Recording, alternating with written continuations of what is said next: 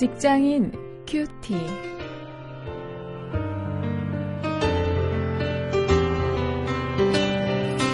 여러분 안녕하십니까? 5월 23일 오늘도 출애굽기 25장 1절부터 9절까지의 말씀을 가지고 재물관을 주제로 해서 헌금이란 무엇인가 하는 제목으로 함께 말씀을 묵상하시겠습니다.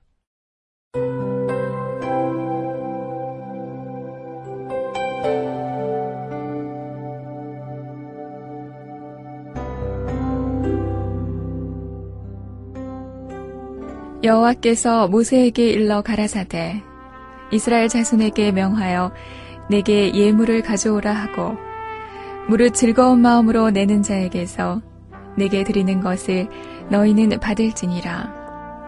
너희가 그들에게서 받을 예물은 이러하니 금과 은과 눕과 청색, 자색, 홍색 실과 가는 배실과 염소털과 붉은 물들인 순양의 가죽과 해달의 가죽과 조각목과 등유와 관유에 드는 향품과 분양할 향을 만들 향품과 호마노며 에봇과 흉패에 물릴 보석이니라. 내가 그들 중에 거할 성소를 그들을 지켜 나를 위하여 짓되 무릇 내가 내게 보이는 대로 장막의 식양과 그 기구의 식양을 따라 지을지니라.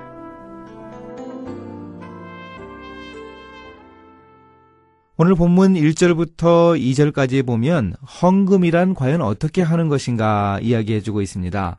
성막을 제조하는 것에 대해서 하나님이 지시를 하시면서 하나님이 헌금의 중요한 정의를 알려주셨습니다.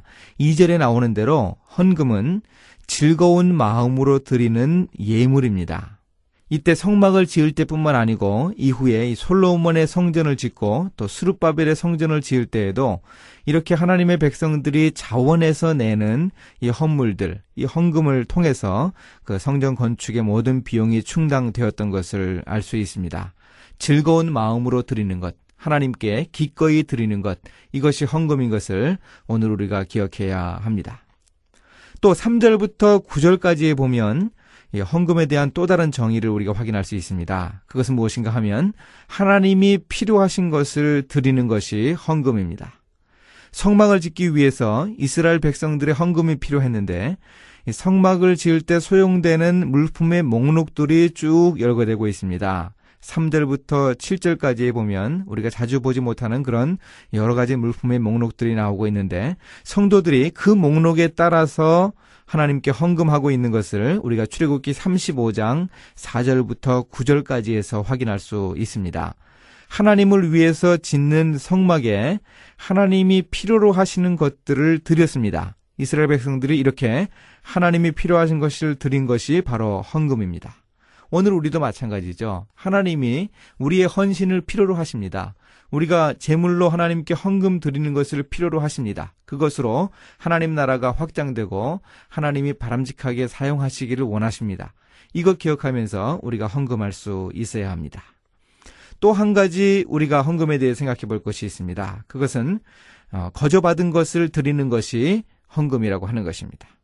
나중에 이스라엘 백성들은 성막을 위한 헌금을 할 때 너무 많이 헌금을 했습니다. 그래서 중단해야 했습니다. 출애굽기 36장 4절 5절에서 우리가 아, 그 상황을 확인할 수 있습니다. 그들의 자원하는 마음도 귀하지만 이 광야 생활을 하던 이스라엘 백성들에게 이 금은과 폐물이 어떻게 그렇게 많았을까 하는 의문이 생겨납니다. 어디에서 이런 물건들이 생겨난 것일까요? 그것은 출애굽 때 애굽 사람들에게 거저 받아온 은금 폐물들이었습니다.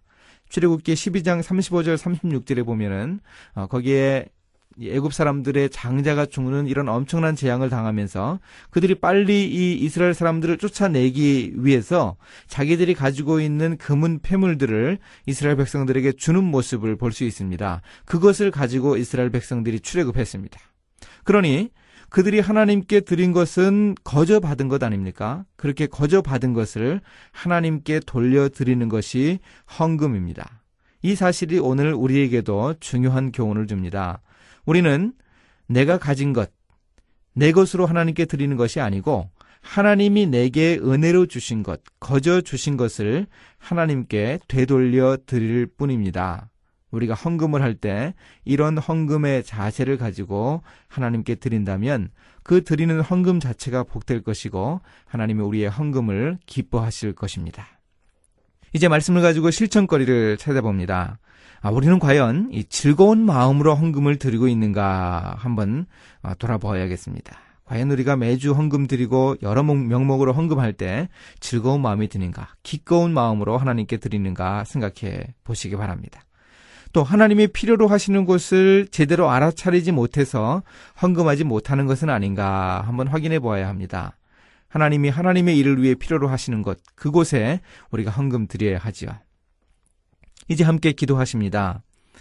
하나님 즐거운 마음으로 자원하여 헌금하는 자를 사랑하십니다. 제가 그런 하나님께 사랑받을 수 있게 인도해 주시기 원합니다. 하나님께 받은 것을 다시 드리고 드리면서 생색내지 말게 하옵소서. 겸손하게 하나님께 받은 것을 하나님께 되돌려 드리는 헌금 생활을 잘 감당할 수 있도록 인도하여 주시기를 원합니다. 예수님의 이름으로 기도했습니다. 아멘.